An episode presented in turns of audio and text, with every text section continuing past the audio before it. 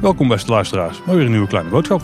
Ja, goedemorgen Paul zeg. Ja, goedemorgen Tim. Ja, dat is niet zo'n beste morgen voor mijn stem, want ik ben van het weekend uh, verkouden geweest en uh, ik, ik, hoop dat, uh, dat de luisteraars mij verstaan vandaag. Maar ik laten we het hopen, want we staan, we staan weer op een bijzondere plek. Ja, het is een, een koude ja, decemberochtend hè? Ja, inderdaad. Uurtje, uurtje of negen s ochtends is het, is het inmiddels en we, en we staan voor Ravelijn. Ja, het is ook de eerste keer dat we voor de opnames aan deze kant van Ravelijn staan. Ja, precies. Want we staan aan de kantoorzijde. Ja, inderdaad. we hebben dadelijk een, een afspraak met Mario Tieltjes. Ja, de, de groenbeheerder van de Efteling. En die, die gaat ons even meenemen hè, door het groen van het park. Ja, ja inderdaad. Voor, voor ons toch weer een nieuw onderwerp. Hè. We hebben het heel vaak in kleine boodschap over alle bouwwerkzaamheden en infrastructuur en attracties en horeca. Ja, en iedereen die weet dat jij naast Efteling-liefhebber natuurlijk ook natuurliefhebber bent. Absoluut, absoluut. En, en, ja, daarom wilde het ook eens hebben over uh, wat, wat uitgebreider hebben over een onderwerp wat tot nu toe toch wel wat onderbelicht is gebleven in onze podcast. Namelijk uh, het groen in de Efteling. Dus uh, zullen we eens gaan kijken in het park? Ja, lijkt me leuk. Nou, tot zo luisteraars. Tot zo.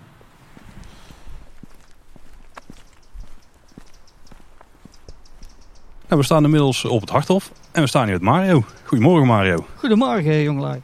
Zou je even kunnen voorstellen, wat, uh, wat is jouw rol hier in Efteling? Uh, ik ben Mario Dieltje, ik ben de groenbeheerder van de Efteling. Dus ik ben uh, verantwoordelijk voor, de, voor het onderhoud, maar ook om de budgettering en de kwaliteit van het groen te bewaken. En dat is niet alleen voor het park, dat is Efteling breed.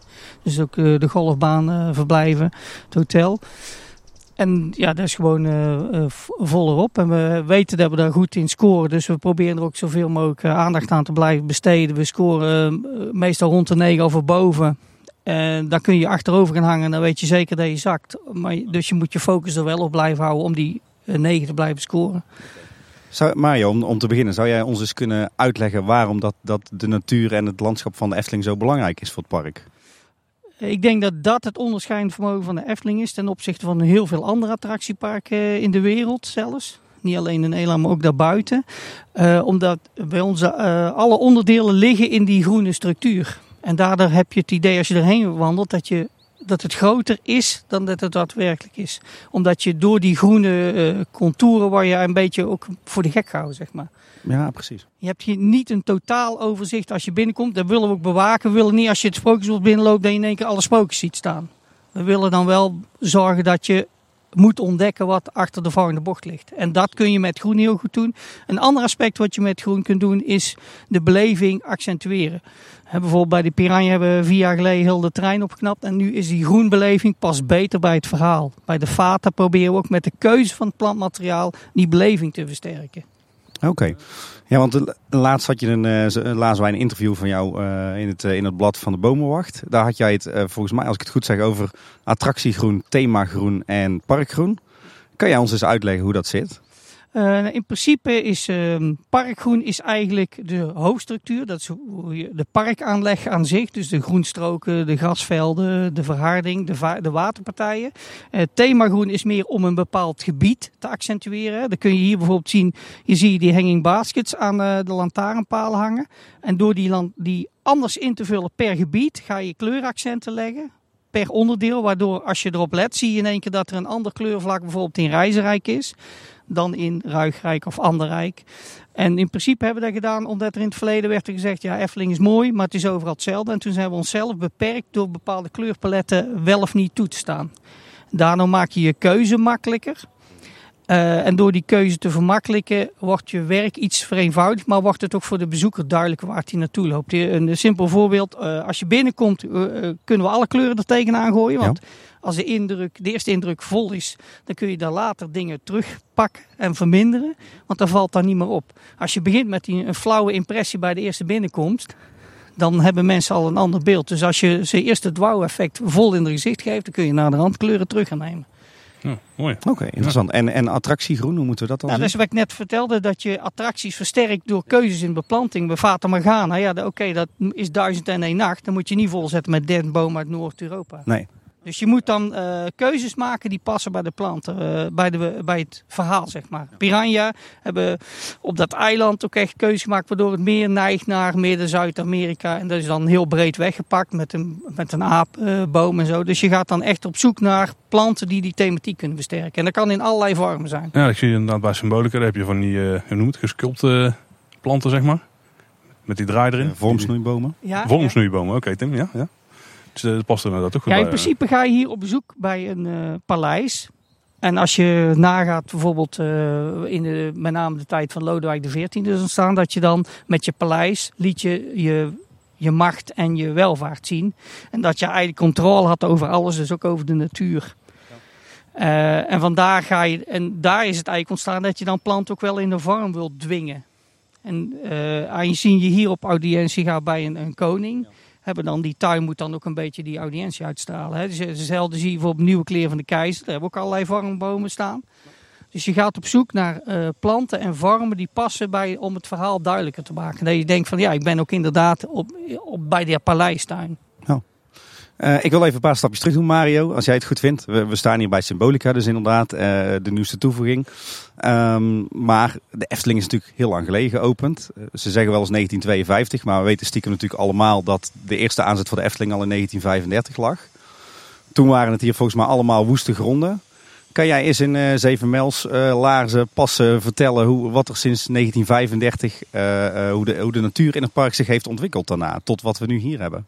Uh, in principe moet je je voorstellen, als je veel verder terug gaat, er zijn misschien iets meer dan 7 mijls passen, was dit een gebied wat een overstromingsgebied was. Okay. Tussen rivieren, dus er waren heel veel moerassen. Uh, daar binnen waren hoger gelegen gebieden waar bewoning op ontstond.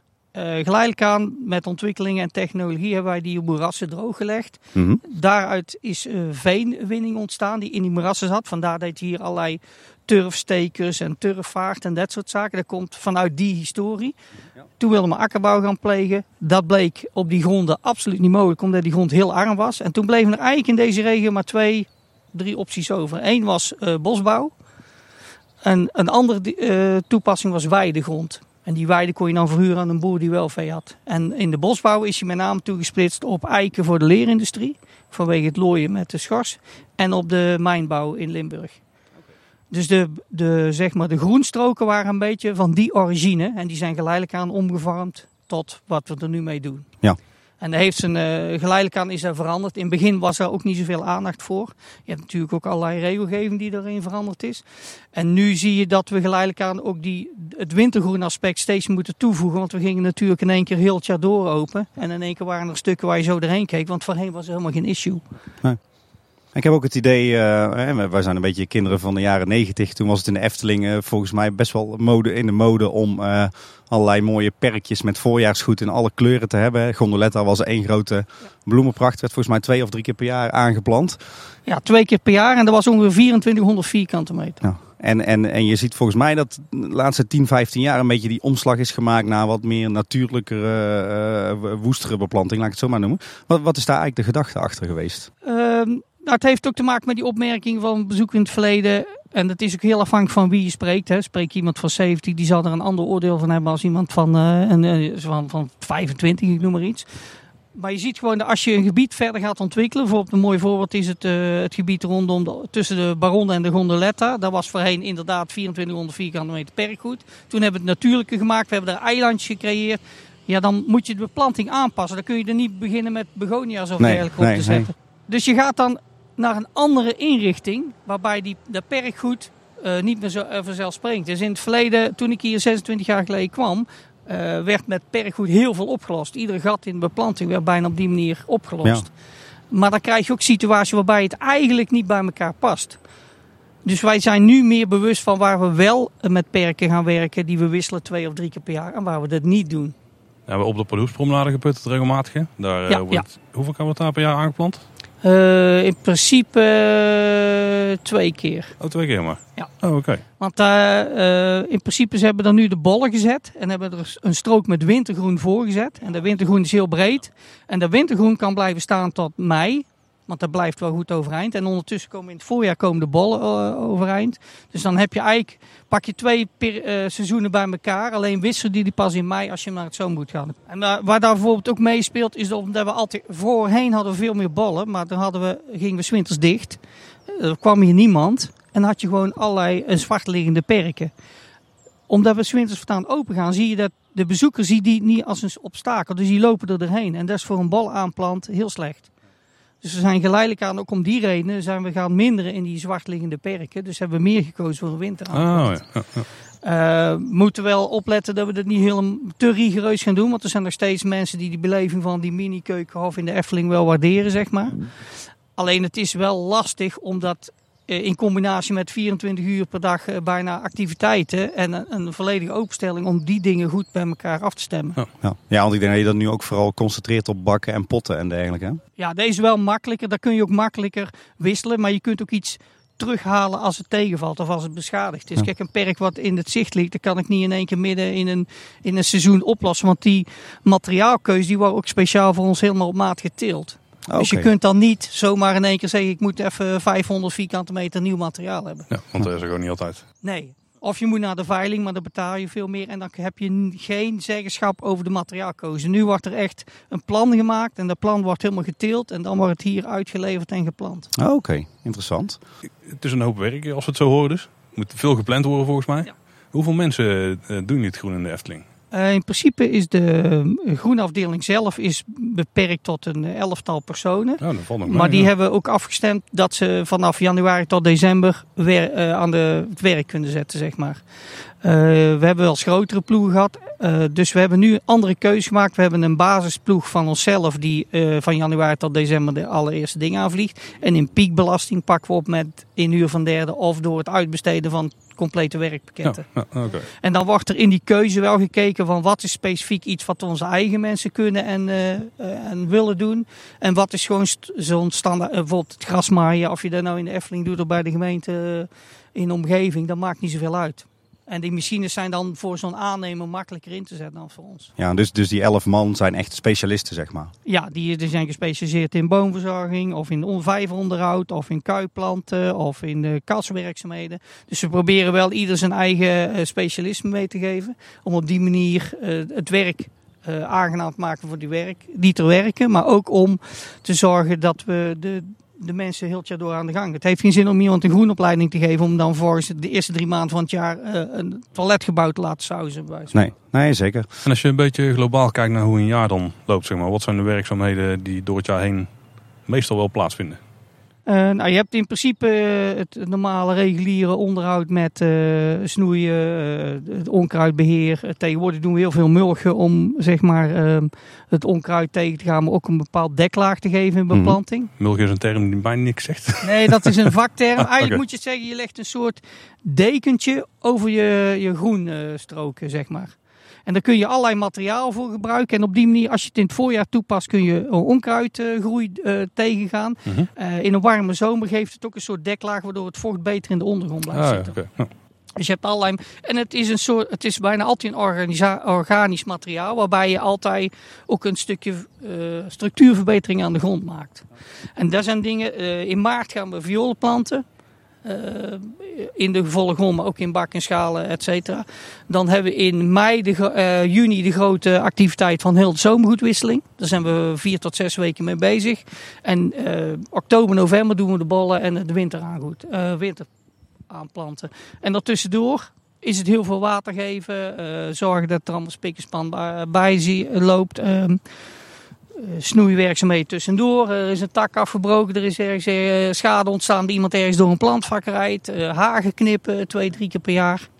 Dat zijn eigenlijk wel de grootste stappen. Een bomvolle planning zo te horen. Ja, ja. ja, en af en toe komt er nog iets nieuws doorheen, wat natuurlijk ook de aankleding moet, uh, moet hebben van het groen. Zoals ja, dat klopt. symbolica. In principe, de nieuwe aanleg zit niet bij onze eigen dienst. Dat gaat via een project en dan gaat meestal naar de aannemer. En vaak laten we dan die aannemer het eerste jaar het, het onderhoud ook uitvoeren. Okay. Ja. Dan komt hij zijn eigen, mocht hij zeg maar uh, uh, iets verkeerd hebben, dan komt hij er zelf ook tegen. Ja, maar jullie hebben dat natuurlijk wel, uh, dat gaat een samenspraak neem ik aan. Ja, ja, ja, ja. In principe wordt er een ontwerp gemaakt door onze eigen landschapsarchitect Ivo Sutmeijer. En die komt met zijn uh, grof uh, schetsen naar mij. En dan gaan we samen kijken. Ik kijk dan wat is beheerstechnisch wenselijk. Uh, of ik kom met een meloot idee op plantgebied. en, en samen proberen we dan wel uiteindelijk een plan te maken waar we ook, waar we ook alle twee achter kunnen staan. Ja, ja. ja want jij bent groenbeheerder bij de Efteling. Hoe, hoe gaat dat beheren en onderhoud, de, de planning daarvan of de organisatie daarvan nou in zijn werk? Ik heb op hoofdlijnen het weggezet uh, per seizoen. We hebben dus het werkspakket in, uh, in een uh, eh, SAP-systeem weggezet op uren en op begroting en op activiteiten. En dan wordt het later met de groenafdeling per week bekeken welke inzet ze waar doen en welke activiteiten. En daar ben ik vaak wel bij betrokken om dan, als er andere keuzes gemaakt moeten worden. En het eens wat vanuit mijn rol is te kijken van worden afspraken nageleefd, blijven ze binnen begroting. En als het niet zo is, dan wat is er aan de hand en waarom schieten we uit de bocht? bijvoorbeeld uh, die extreme warme droogte afgelopen zomer ja, dan ben je op een gegeven moment alleen nog maar water aan het geven. En als je dat niet doet, heb je nog een veel groter probleem. Ja, precies. Want ik denk dat, dat we hier op redelijk schrale grond zitten, hè? hier in, ja, in Efteling. Ja, het is uh, zandgrond. Uh, er zijn hier en daar nog wel plekken waar we leem in de grond zit. Ah, okay, ja. Maar daar zijn maar op een aantal locaties. En het meeste is gewoon zandgrond. Waardoor het met uh, extreem droog weer ook wel heel erg droog gaat worden. En dan is water geven, ja, dat is gewoon een van de vaste onderdelen. En we hebben daar bijvoorbeeld, we hebben, ziet hier die hanging baskets, die hebben we iets gemodificeerd. We hebben daar een soort reservoir ondergangen. Want in het verleden moest je die dingen iedere dag water geven. Mhm. Nu bij minder, maar met name in de zomermaanden. En dan hangen er iets van 240 even op mijn blote hoofd. En door die kegels eraan uh, te hangen, die zijn in dezelfde kleur als lantaarnpaal, uh, is er een soort waterreservoir. En dan kun je het water geven terugbrengen tot één of twee keer in de week. Oh, slim. Ja. Dus je gaat dan op zoek naar uh, aanpassingen om het werk te vergemakkelijken. En op die manier want je moet er allemaal voor opening park doen. Want we willen namelijk niet dat onze bezoeker wordt, uh, wat we hier voorbij hebben horen rijden, willen we onze bezoeker niet meer lastigvallen. Dus al die uh, tractoren en tanken en noem maar op, die moeten er allemaal uit voordat de bezoeker uh, het park binnenkomt. Ja, precies. Ja. Het grappige vind ik wel dat op de een of andere manier, als er mensen bezig zijn met bijvoorbeeld met groen aanplanten of snoeien of schoffelen, dat bezoekers volgens mij dat juist hartstikke leuk vinden om te zien. Ja, maar dan, dan is het zeg maar niet gemechaniseerd werk. En, uh, en als je buiten staat te werken, ik ben zelf ook ooit hier gewoon buiten begonnen, dan krijg je ook heel veel vragen van bezoekers. Die krijgen we sowieso. Mhm. Ik krijg regelmatig uh, e-mailtjes doorgestuurd met vragen over het plantassortiment. Het, daar gaat van, ik was een zondag in de Efteling, zag een blauw bloempje tot uh, heel gerichte foto van ik zag die boom en wat is die boom en waar kan ik hem kopen. En ja, precies. Dus er, er komen heel veel reacties van bezoekers op uh, het groen van de Efteling, op bloemen, op assortimentskeuzes. Uh, ook via onze Facebookpagina waren daar dingen weggezet. Daar krijgen we ook heel veel reacties op. Mensen willen best veel weten wat wij aanplanten, wat wij gebruiken. Ja. Je bent dus parttime in dienst van de communicatieafdeling eigenlijk. Ja, deels wel. ja. Ja. Je zei net dat je dit 26 jaar doet, of dan dat je 26 jaar in de Efteling werkt. Hoe is die, die carrière zo verlopen? Ja, uh, hoe is die verlopen? het Efteling is wel ook een bedrijf waarin als je zelf enthousiast bent en, uh, laat zien dat je meer wilt doen dan alleen maar uh, van 8 tot 5 je werk, dan zijn er wel mogelijkheden. En als je dan ook nog erin durft te springen, hè, je kunt overal bang voor zijn en het niet doen. Maar ik, ik heb altijd geleerd van als je iets krijgt aangeboden en je, je denkt van nou oké, okay, ik, ik, ken het niet, maar was, wellicht kan ik het wel. En het begint er gewoon aan. Ja, je kunt alleen maar falen als je iets probeert. Als je gewoon blijft zitten op je stoel, dan weet je ook niet of je überhaupt iets kunt. Nee, klopt. En door iedere keer dingen die werden aangeboden van extra of andere taken, om daar wel mee aan de gang te gaan, ja, dan kom je uiteindelijk op deze stoel. Maar je bent wel, je bent echt met de schoffel begonnen? Ja. Ja, ik ben, heel mijn leven, vanaf kinds af aan, was ik met natuur en planten bezig. Ja, mooi is dat. Dus er met de paplepel ingegoten. Dus. Dan is het een mooie plek om te werken, denk ik. Ja, dit is, uh, weet, je wat mooi is? Je doet hier dingen die je uh, normaal gesproken bij heel veel eh, gemeentes en bedrijven niet doet. Omdat we heel aparte beplanting gebruiken. Heel veel planten die wij toepassen, die zie je bijna nergens. En dat maakt het voor een, een vakidioot ook heel leuk om daarmee te werken. Ja, mooi is dat. Daarover gesproken, heb jij nou een één of, of een paar dat je zegt, dat zijn mijn mooiste plekjes in de Efteling? Uh, ik vind de nieuwe opzet bij de Piranha na uh, de realisatie vind ik echt heel geslaagd en heel mooi. Dan vind ik echt dat we er iets bereikt hebben op groengebied. Ik vind bij de Vata vind ik het altijd heel goed eruit zien. Daar, daar, daar, krijg je ook veel meer beleving over wat daar gebeurt in die duizend en nachts meer. We hebben daar bollen gekozen die meer het, het, die vormgeving hebben Nou ja, het Sprookjesbos blijft natuurlijk altijd eh, een geweldig onderdeel van het park. En ik denk dat het daar eh, voor de meeste van ons ook allemaal begonnen is. Want ik, ook ik ben ooit eh, klein en jong geweest. Dus ook ik ben als kind hier gewoon op visite gekomen met mijn ouders. En dan is het Sprookjesbos ja, best wel een leuke nostalgische herinnering. Ik heb nog in de rij gestaan bij, de, bij Fabiola. Kunnen we eigenlijk nu niet Ja, voorstellen. nee, maar- inderdaad. en dan moest je echt stapvoets door de ene poort en dan naar de volgende poort. Om, om in de jaren 60, in de- ja, de, nu zeggen ze van niet zomaar gek, maar dat was echt Ja, zo. dat was toen, ja, precies. En, en als je één plek moet kiezen dat je zegt, nou, dat is mijn, mijn, eh, mijn, mijn favoriete plek in de Efteling. Ik vind dat lastig. Eh, dan pak je Tom van de Venplein. Oké. Want die aanplant daar in die perken, Ja. eh, die, die vind ik echt schitterend. Daar, daar is iedereen laaiend enthousiast over. Iedereen maakt er foto's van, wil weten waar het staat. En het opmerken van Tom van de Venplein, daar staan elf lindes. En die Mhm. zijn aangeplant ter eh, herinnering aan Tom van de Ven. Die is Oh, helaas overleden. Want er staan namelijk elf bomen. En als je alle letters van Tom van de Ven optelt, dan kom je ook aan elf. Oh, dat wisten wij, eh, wist ik in ieder geval helemaal niet. Weer iets geleerd, hè? Ja, precies. Zijn er nou nog meer van die, eh, ja, ik noem ze hidden gems, maar zeg maar verborgen juweeltjes in de natuur van de Efteling, die, waarvan jij denkt, nou, dat, dat weet niemand, maar let daar eens op. Vind Voor jou zijn ze misschien zo vanzelfsprekend, maar Ja, nee, maar daarom is het ook lastig. Van, wat is dan Hidden Gems? Ja, ik vertel heel veel altijd over wat er in de natuur is. Eh, we hebben heel veel vogels. We hebben eekhoorns die eh, best wel eh, dicht bij de mensen komen. We doen dingen met bomenbescherming. We pakken bomen in met jute. Bijvoorbeeld een beukenboom. Die is gevoelig voor zonnebrand. En daar krijg je ook heel veel vragen Ja. over. Het is niet echt een jam, maar het is wel een heel leuk weetje, zeg maar. ja, want dat was bij het kasteel van Doornroos vorig jaar volgens mij. Ja, nou, goed. Ja, volgens mij ook langs de spoorlijn bij Ja, eh, het ja, Witte ja. Paard. In principe zijn die beuken gevoelig voor zonnebrand. En door ze dan in te pakken tegen jute, vooral als er in de omgeving iets verandert. Want normaal gesproken beschermt een boom zich met zijn takken die naar beneden groeien. Maar in een stedelijke omgeving, want ook de Efteling is een beetje stedelijk. Het is wel parks aangelegd, maar je hebt toch wegen waar je langs moet rijden. Dus je kunt die takken kunnen niet tot aan de grond liggen, want dan zit ze in de weg voor bezoekers, maar ook voor allerlei andere logistieke dingen. En dan krijg je de bomen soms echt in direct zonlicht komen. Daar kunnen ze beuken heel slecht tegen. Dan gaan ze echt aan dood. Dus dan pakken we ze in. Het ziet er heel aan de ene kant een beetje. eh, Sommigen denken dat het puur voor de, voor de leukig is. Maar het is echt een functie eh, waardoor we het doen. Ja, en, en ik vind het, eh, de aanplant die we doen in die wisselperken, die vind ik ook echt wel eh, heel bijzonder. Daar ben ik ook echt wel heel veel tijd en energie in aan het steken om dat eh, mooi te houden, zeg maar. Daar staan ook allerlei koolsoorten in, geloof ik, toch? Ja, dat klopt. Omdat je, je gaat in de winterperiode, dus je moet plantmateriaal hebben dat tegen vorst en sneeuw kan. En dan is er heel veel koolsoorten. zijn natuurlijk ook producten die we in het najaar vaak aanplanten. En die door die vorst en die sneeuw ook een betere smaak krijgen. Ja, precies. Leuk om te weten, ja. Want als jij kool niet, geen vorst heeft gehad, dan vormt die geen suikers. En die suikers maakt dat die minder bitter is. En gebeurt er nog iets met die kool nadat het hier eh, Nee, is nee. Ja, ja, dat is Ja, jammer. je, je mag hem komen eten. Dat, aanbod, dat, daar houden we aan. Ja. Je had het net al over eekhoorntjes en Efteling en vogels. Eh, Volgens mij, wat, wat, ik, eh, wat ik heb opgepikt van al jouw artikelen in De Wonder en op andere plekken, ben je ook een heel groot eh, liefhebber van dieren, van fauna. Kun je eens wat meer vertellen over de dieren die in de Efteling leven? Eh, we hebben natuurlijk eh, een, best wel een groot eh, assortiment vogels. Die, daar zit een eekhoorn hier boven ons, in die dennenboom. Oh ja, precies. Eh, die, dus die eekhoorns die zijn best wel leuk om. Die zijn we, denk ik, tien jaar geleden hebben die geherintroduceerd. Mhm. Samenwerking met de eekhoornopvang.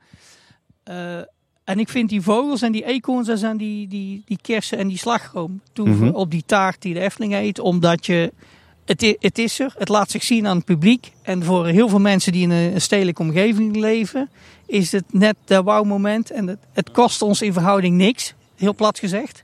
Want het zit er, het regelt zichzelf. We doen wel voederplekken voor de vogels om ze meer in het zicht te trekken, met name langs de boulevard.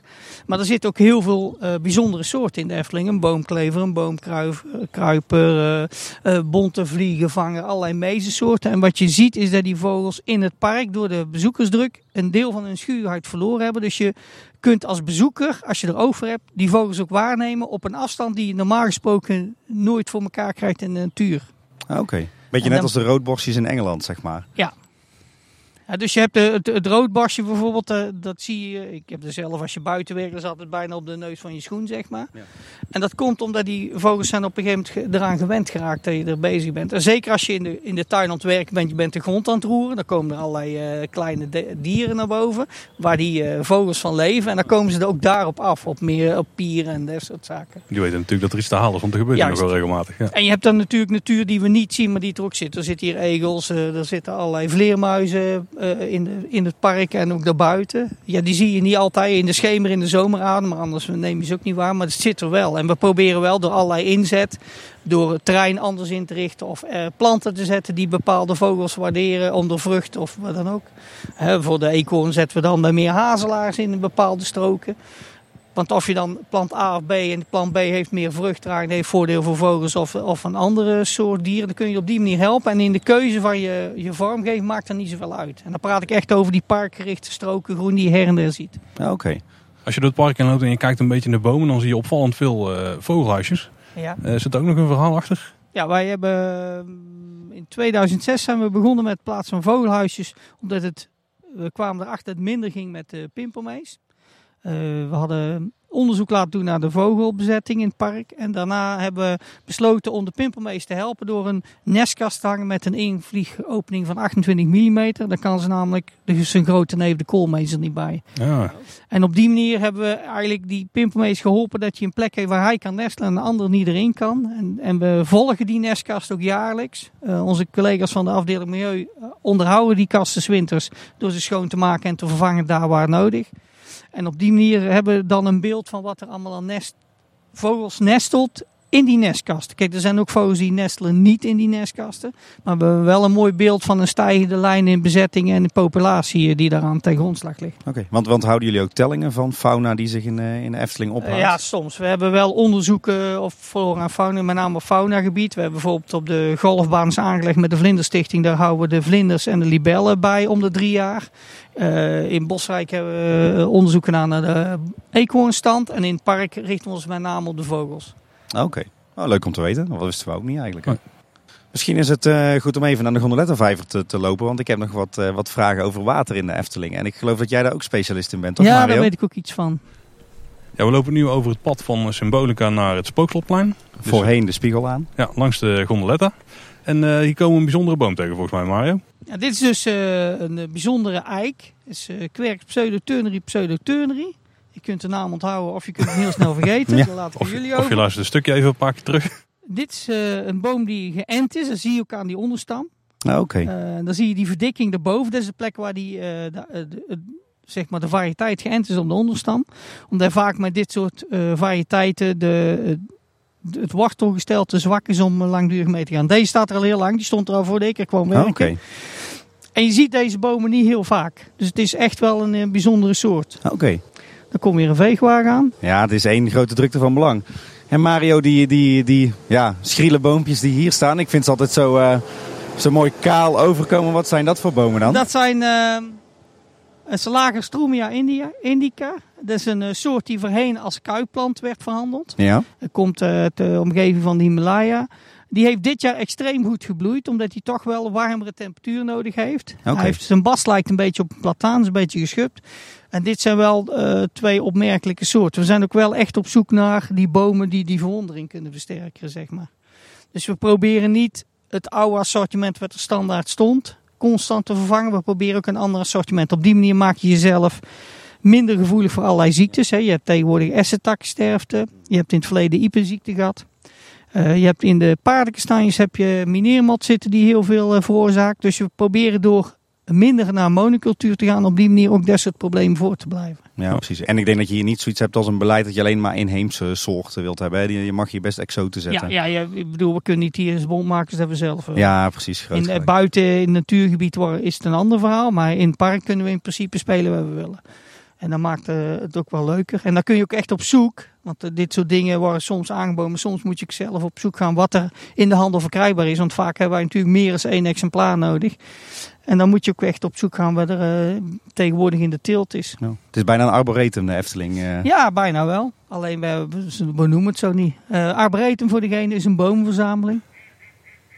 Uh, de ene reageert ook op. Hij lacht jou uit.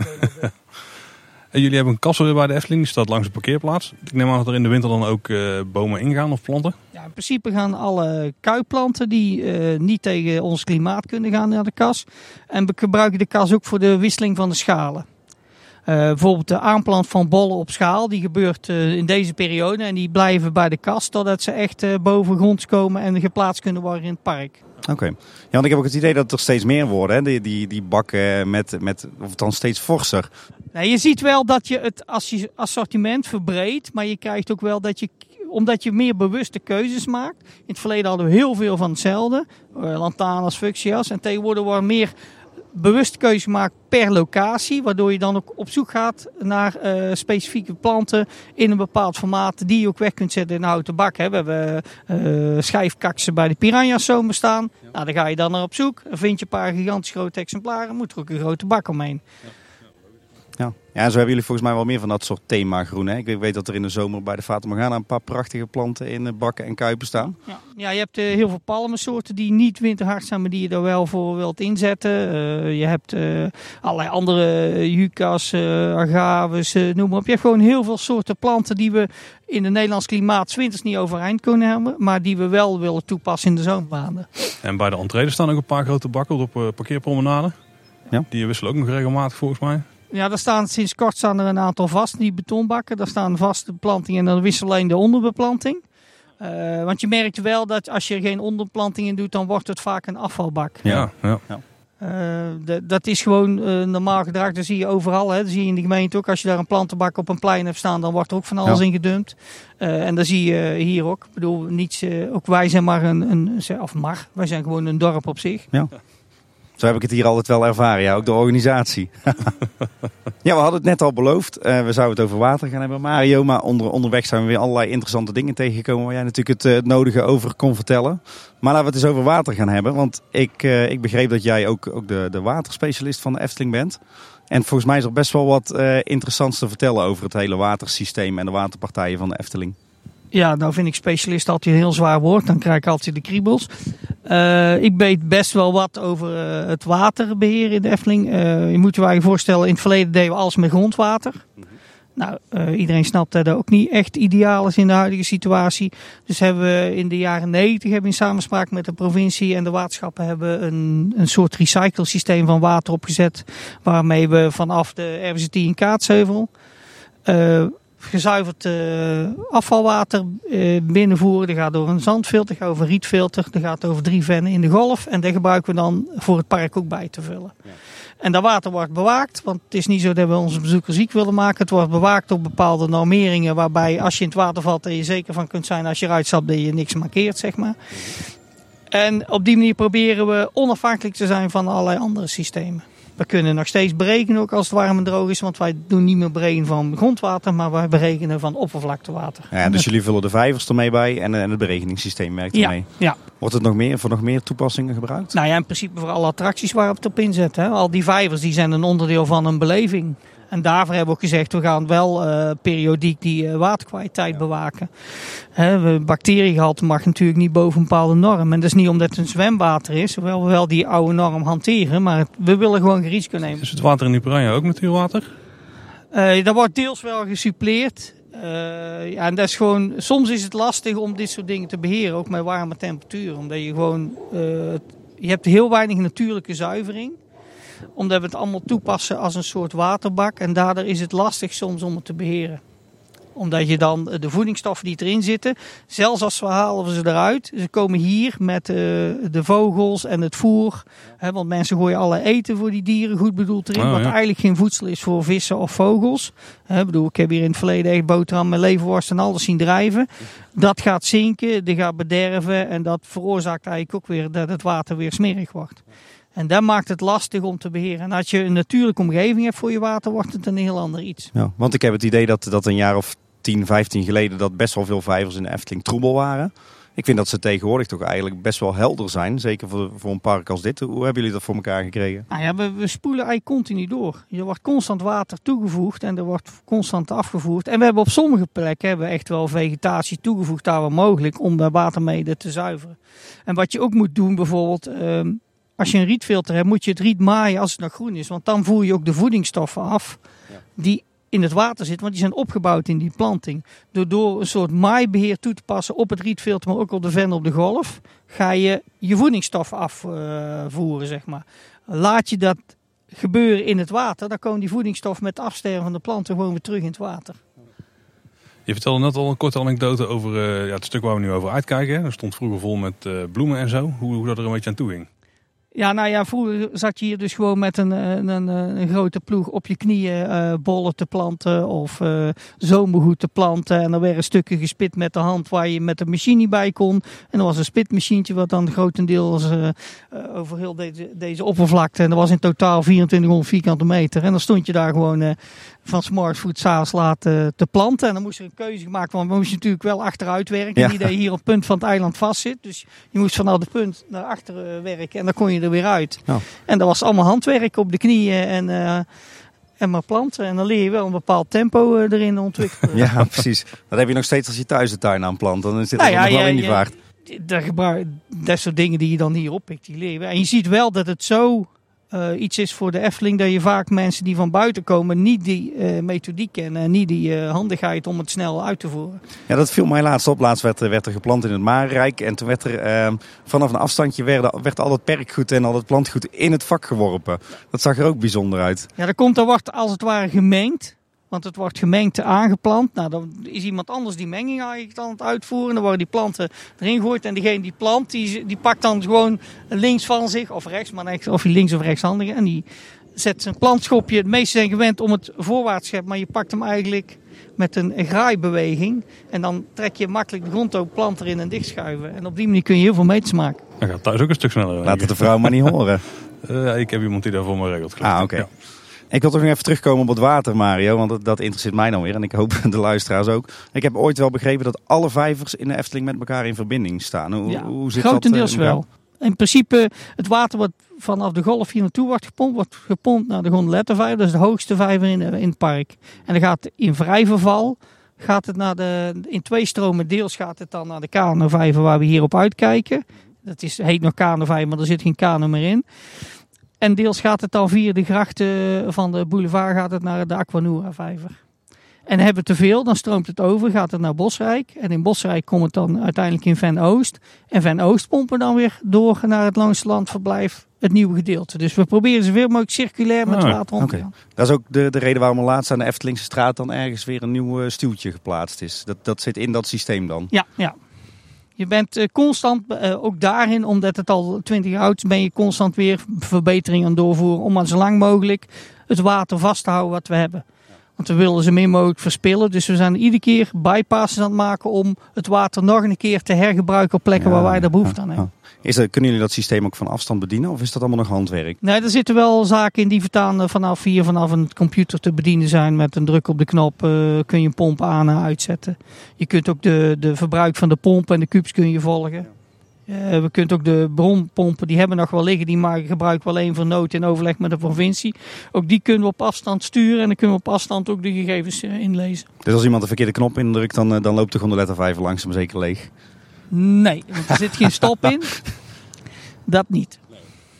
Is- de Efteling uniek met dit systeem? Of waren ze de eerste? En- Ik denk het wel eh, dat we een systeem hebben wat niet overal ligt. Het is later wel meer toegepast met rietfilters, maar ik denk dat we daarin wel een unieke positie hebben. Ah, mooi. Ja. Ja, want jullie kiezen bewust om niet te werken met, met oppervlaktewater, eh, met, met een hoop chloor erin eh, en Ja, kraanwater en ja, dergelijke. maar dat heeft ook te maken omdat alles met elkaar verbonden is. Dus gooi je ergens chemicaliën in, kom je het in de rest van het systeem tegen.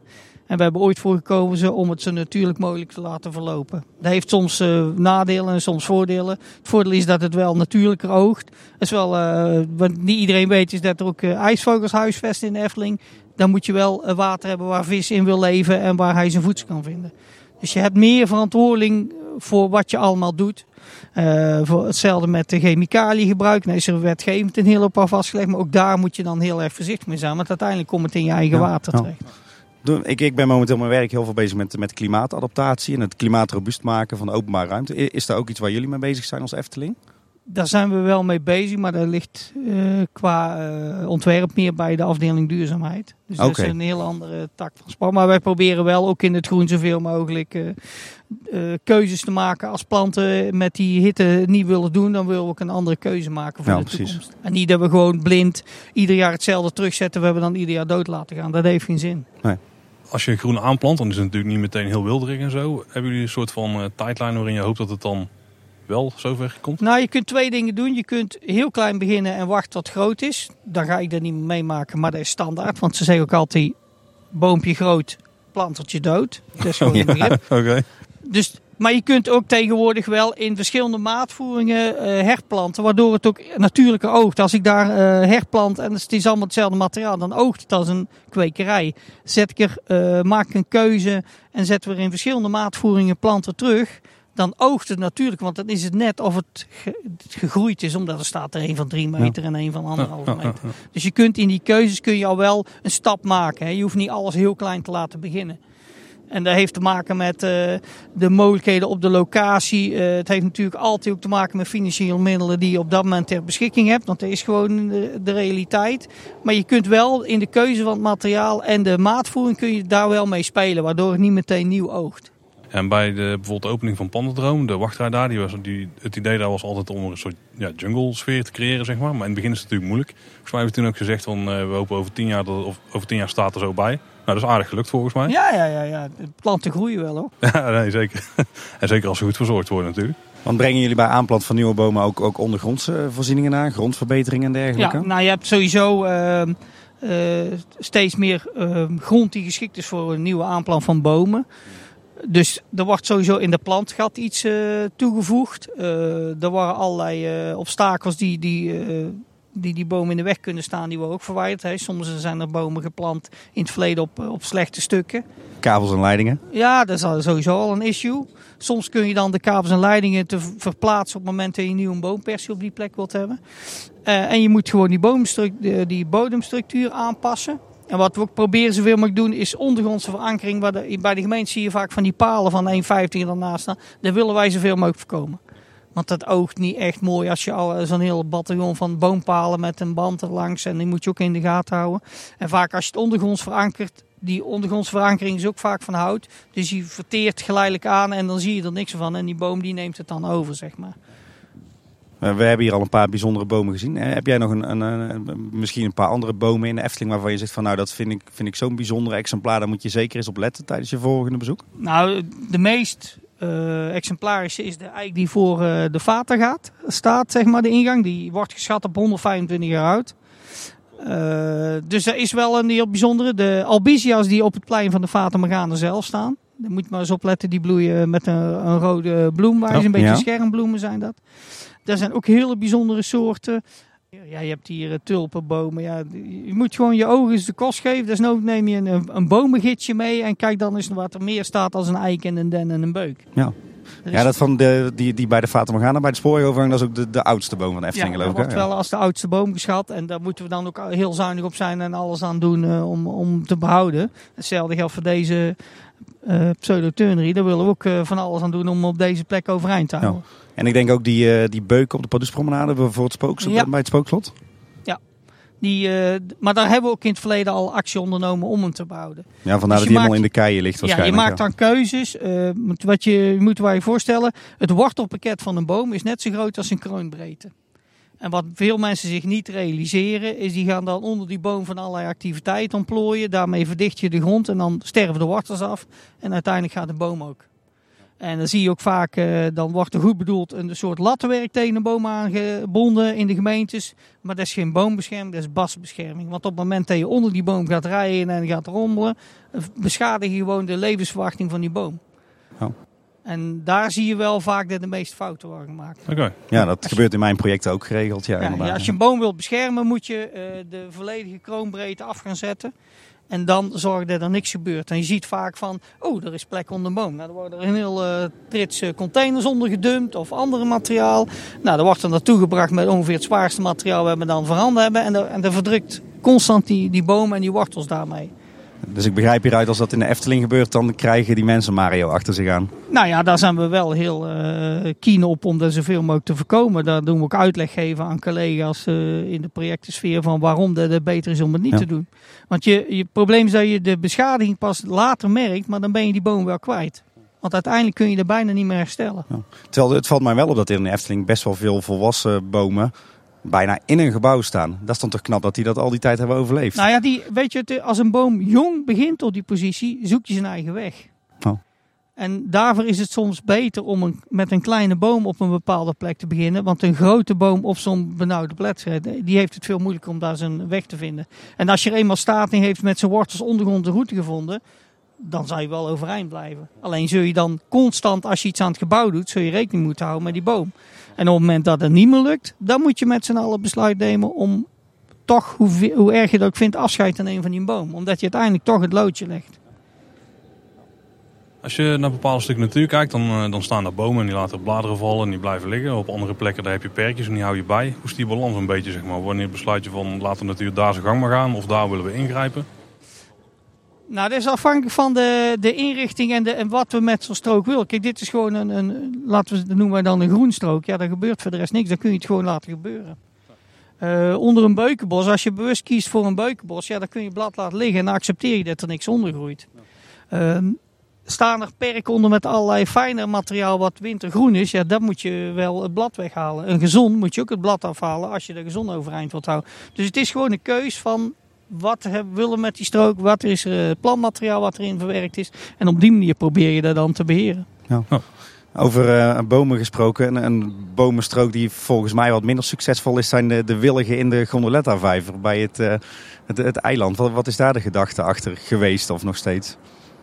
Oh ja, er zijn wel willigen, maar de, ja, je moet, die eilandjes in de Gondoletta zijn bedoeld om het logisch te maken dat er een bocht zit in de, in de beweging, zeg maar. Er worden wilgetenen ingestoken van wilgen die we knotten. Maar op een of andere manier slaat dat niet echt heel goed aan. Maar het, het eiland zelf ligt er wel als een soort logica waarom dat we daar een bocht maken met de boten. Zeg maar. Oké. En, en wordt er dan op een gegeven moment gezegd van nou dat, dat slaat niet aan, ruim maar weer op? Of uh, proberen jullie nou, dat een gebeurt wel eens, maar ja, je kunt daar niet veel meer inzetten als wat er nu staat. Nee, Je had het er net over Mario, jij beheert niet alleen het, het groen en, en het water in het, uh, in het park, maar ook in de verblijfsaccommodaties. Uh, ja. Zit er nog een verschil in, in, in aan soort aanplant of manier van onderhoud en beheer? Nou, in principe is het, uh, verblijf zijn meer... Kijk, Bosrijk heeft zijn naam al op die manier. Uh, het Loonse Land is vernoemd naar het gebied waar het in tegenaan ligt. En er zijn alle twee uh, natuurlijke gebieden die tegen de natuurgebieden we liggen tegen natuurmonumenten aan, zeg maar. Dus daarin is de keuze wel meer gericht op een natuurlijke aanplant daar gaan we geen hele grote exoten. De, dat is ook niet daar de beleving. Je huurt een, als je een huisje huurt in Bosrijk, dan zit je in een huisje in een bos. Dan moet dat bos er wel uitzien wat je van een bos verwacht. Ja, precies. Ja. En qua onderhoud en beheer, is dat dan extensiever wat je daar doet? Ja, over het algemeen wel. Je, kiest dan echt wel meer voor een natuurlijke aanpak. Dan is het nog steeds meer als wat bijvoorbeeld bij normale bosbeheerders gebeurt. Want het is toch een stukje beleving waar we daar wegzetten. Maar het is wel een andere beheeraspect als we in het park toepassen. En dan heb je misschien nog wel wat highlights bij de, het poortgebouw of bij bepaalde pleintjes. Maar het gras is gewoon bos. En bos hoef je in verhouding heel weinig aan te doen. Je ziet ook in, in het Loonse Land zeker veel meer uh, semi-verharding dan echt verharding. Valt onderhoud uh, van, van de verharding in het park en in de verblijfsaccommodatie ook onder jou? Ja. Of zijn dat weer andere? Nee, nee. in principe alles wat buiten staat, wat te maken met verharding en groen en zo, dan, dan moet ik proberen te regelen. En dan wil niet zeggen dat het altijd meteen lukt. Je ziet gewoon dat soms worden keuzes gemaakt die later toch niet te blijven werken. Dat heeft ook te maken met bezoekersdruk. Uh, materiaal blijkt toch niet uh, te functioneren zoals gezegd of beloofd of uh, verwacht. En dan worden er later wel weer aanpassingen gedaan. Nou, ja, ik heb wel de indruk dat er in het, in het park ligt van oudsher nog heel veel asfalt. Dat er wel langzaam maar zeker een ontwikkeling gaande is. Dat het asfalt langzaam maar zeker vervangen wordt door meer uh, natuursteen of gebakken verharding. Ja, dat ligt er een beetje aan waar de functionaliteit van het pad is. Kijk, dit, uh, deze weg is best wel ook een route voor, uh, aan, voor calamiteiten, voor transport van toevoer van goederen voor de winkels en dergelijke. Dus je moet ook wel uitkijken dat je niet te veel siermateriaal legt op een plek waar heel veel vrachtverkeer en dergelijke overheen komt. Ja. Want dan is het niet meer te beheren, dan ben je gewoon constant aan het herstellen. Uh, dus je moet op een gegeven moment je met je keuzes kijken wat is de functionaliteit en, de, en het gebruik van een weg. Hoe mooi het ook is om hele fijne klinkertjes en allerlei flagstones. Als je daar constant overheen rijdt, hou je niks over. Ja. Nee. nee, ik heb ook het idee dat die flagstones ook heel onderhoudsgevoelig zijn. Want er wordt behoorlijk vaak aan gewerkt. Nou, dat, je moet je wel je voorstellen. Uh, er zit nog een vogeltje daar, zie je daar? Tegen die boom aan kruipen. Zie je daar? Net die lantaarnpaal, rechts van de lantaarnpaal, oh, zie je ja. een boomkruiper. Oh ja, ja, ja, ja, ja, ja. Ik zie hem nou. En doe even tussendoor dit, hè. We krijgen een tour hier. De meeste wat ze als flagstone wegleggen is een gelaagde steen. Dat wil zeggen dat die steen als een uh, geleidelijk aan in de natuur met de druk is je als laag, als een soort pannenkoeklaag opgebouwd. En die is dan ook veel gevoeliger voor, vorst en uh, waterschade, waardoor die als het ware uit elkaar klapt. Ja.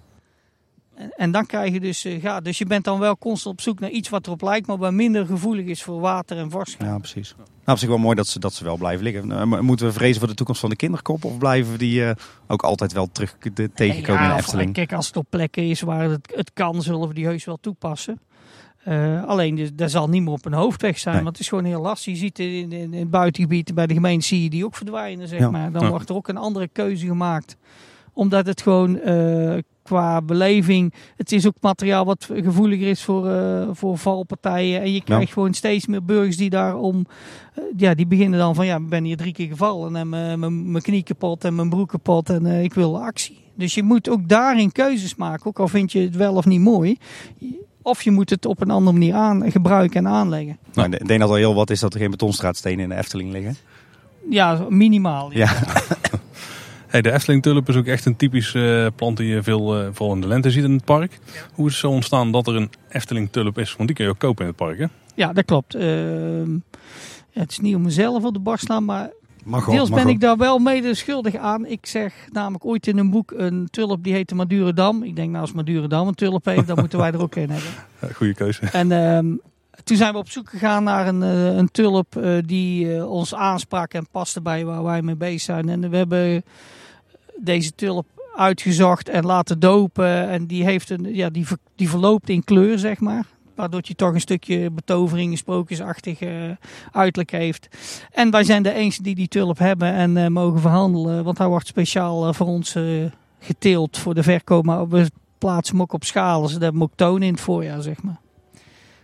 Nou, mooi. Je, je, je zei aan het begin, helemaal aan het begin, Mario, dat, dat de Efteling een 9 scoort op het gebied van, van groen. Uh, heb je enig idee hoe, dit, hoe zich dat verhoudt ten opzichte van andere attractie- en themaparken in de wereld? Nou, wij, ik denk wel dat uh, het groen het onderscheidend vermogen is, waardoor wij anders zijn dan de meeste attractieparken. En ik weet dat wereldwijd worden natuurlijk ook allerlei prijzen en onderzoeken gedaan. En uh, we scoren al een aantal jaren wereldwijd op attractieparkenniveau uh, derde plaats op landscaping. Oh, oké. Okay. Ja. En ik denk, en dat zijn wel dingen die ons motiveert om die plek te behouden. En boven ons staan uiteraard ook kant anders twee Amerikaanse parken. Maar het is toch knap dat... als we mogen vragen? Ik, ik heb geen... Ja, uh, Animal Kingdom misschien? Nou, Tampa Bay geloof ik of zo. eentje oh. Florida nog eentje. Ik weet Busch Gardens denk ik, of niet? Die. Ik ben niet zo bekend met andere parken, want ik heb al mijn handen vol aan dit park. ja. Maar die, het, het, is wel gaaf om te zien dat wij dus met zo'n klein parkje uh, ergens in het zuiden van Nederland op dat niveau uh, zo hoog scoren. En dat wij dan samen met uh, Ivo Suutmeijer proberen die positie te behouden door iedere keer daar wel energie in te steken om de landscaping hier op een hoog niveau te houden. Ja. Ik denk ook dat als je, als je het gaat vragen aan mensen die al in uh, Florida zijn geweest, dan denk ik dat het nog wel een discussie waard is of Busch Gardens nou werkelijk mooier is dan de Efteling qua landscaping of niet. Dat ja, nog wel een, uh... maar ja, ik denk dat de grootste uh, contingent van de juryleden Amerikaans is. ja, ik moet uitkijken met Bush aan het hoofd of dat wel zo goed is, maar... Nee, maar dat is natuurlijk altijd discutabel. Uh, maar ik merk wel aan de meeste mensen die de Efteling kennen en ook uh, in Europa rondreizen en parken bezoeken, dan is ook stevast, ook in mijn privéomgeving, ja, zo mooi als de Efteling is er geen één. Uh, want los van de, de attracties, kijk, die hebben ze overal, hè, de beleving van die van de achtbanen. Maar het feit dat ze hier in een mooie natuurlijke omgeving liggen, maakt het wel uniek. Ja, zeker. Ja, onze luisteraars zullen het ook wel weten, maar ik ga helemaal prat op bladerdekken. Dus dat je ergens mooi over een paadje kunt lopen onder een bladerdek of ergens mooi kunt zitten. Dat je zeker in de warme dagen een mooi schaduwplekje hebt. Was nou, want dan, nu kan ik het vragen aan expert. Was nou volgens jou dan echt de beste plek om te zitten of te wandelen in de Efteling? Moet hier door dit pad lopen? Het heksenpad uh, overlopen, ja. Dat is, daar kom je, eh, dat is achter het spookstad kom je om een beukenbos. Ja, en dat is gewoon heel stil en rustig. En eh, met 36 graden zit je daar echt wel een graad of 5, 6 koeler. En je hebt de natuurlijke dekking. eh, ja, dat is echt eh, eh, de plek. En het feit dat we binnen het park zo'n locatie hebben. Terwijl we al die drukte hebben op de plein en een hoop herrie. En dan kun je toch, als je de, de weg weet, kun je daar gaan zitten en even tot rust komen.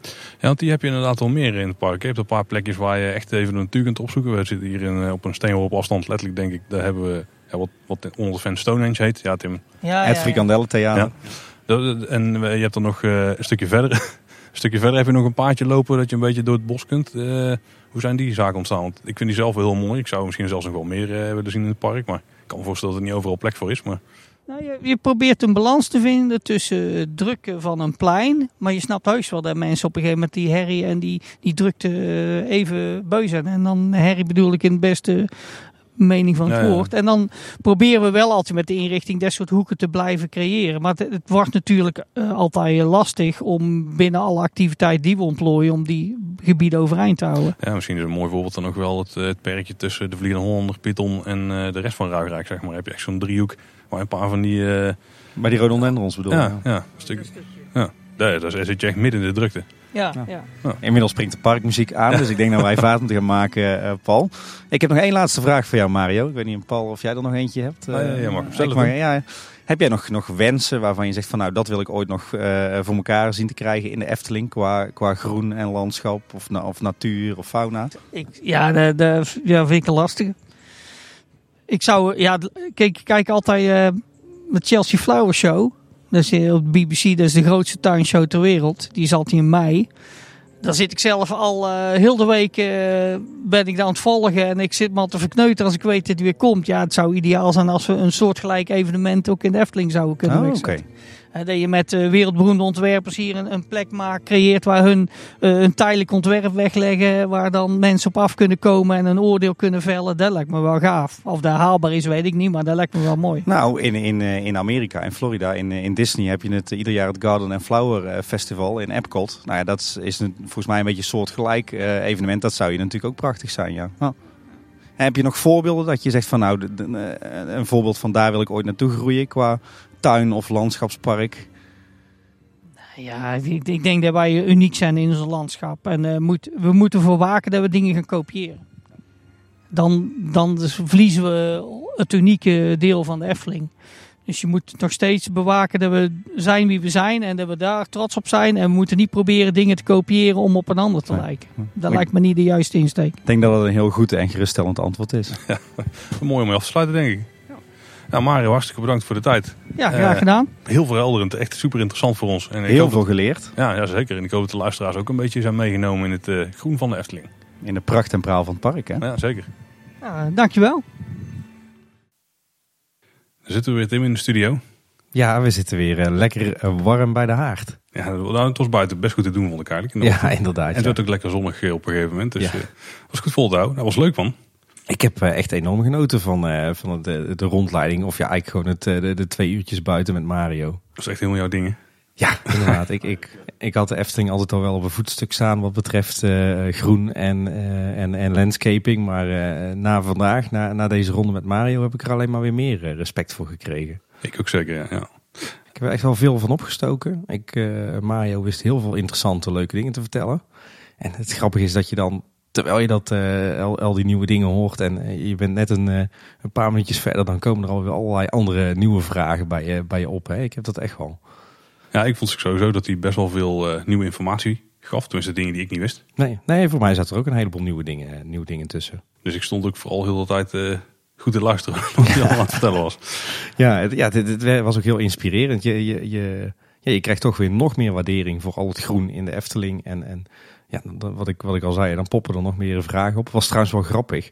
Onze luisteraars hebben natuurlijk alleen de, de gedeeltes gehoord waarin wij eh stilstonden. Mhm. en, een, eh, en een soort van interview hadden met Mario. Ja. Maar we, we, we kwamen hem tegen op het eh, Tom van de Ventplein. We zijn toen naar Hartenhof gelopen. En vanuit Hartenhof dus over de Spiegellaan richting Baron 1898. En daarna weer helemaal terug naar Ravelijn. En eh, je moet je voorstellen dat Mario eigenlijk die, eh, tijdens die, eh, die hele wandeling... dat hij eigenlijk geen, nou zeker geen minuut stil was. Nee, dat weet en ik zo- zeker. en zo'n beetje bij ieder plantvak en iedere boom kwam weer een verhaal. Dus ja, die man, die man die loopt echt over van de, de verhalen en de weetjes en, de- en de kennis van het groen van de Efteling. Dat is echt schitterend.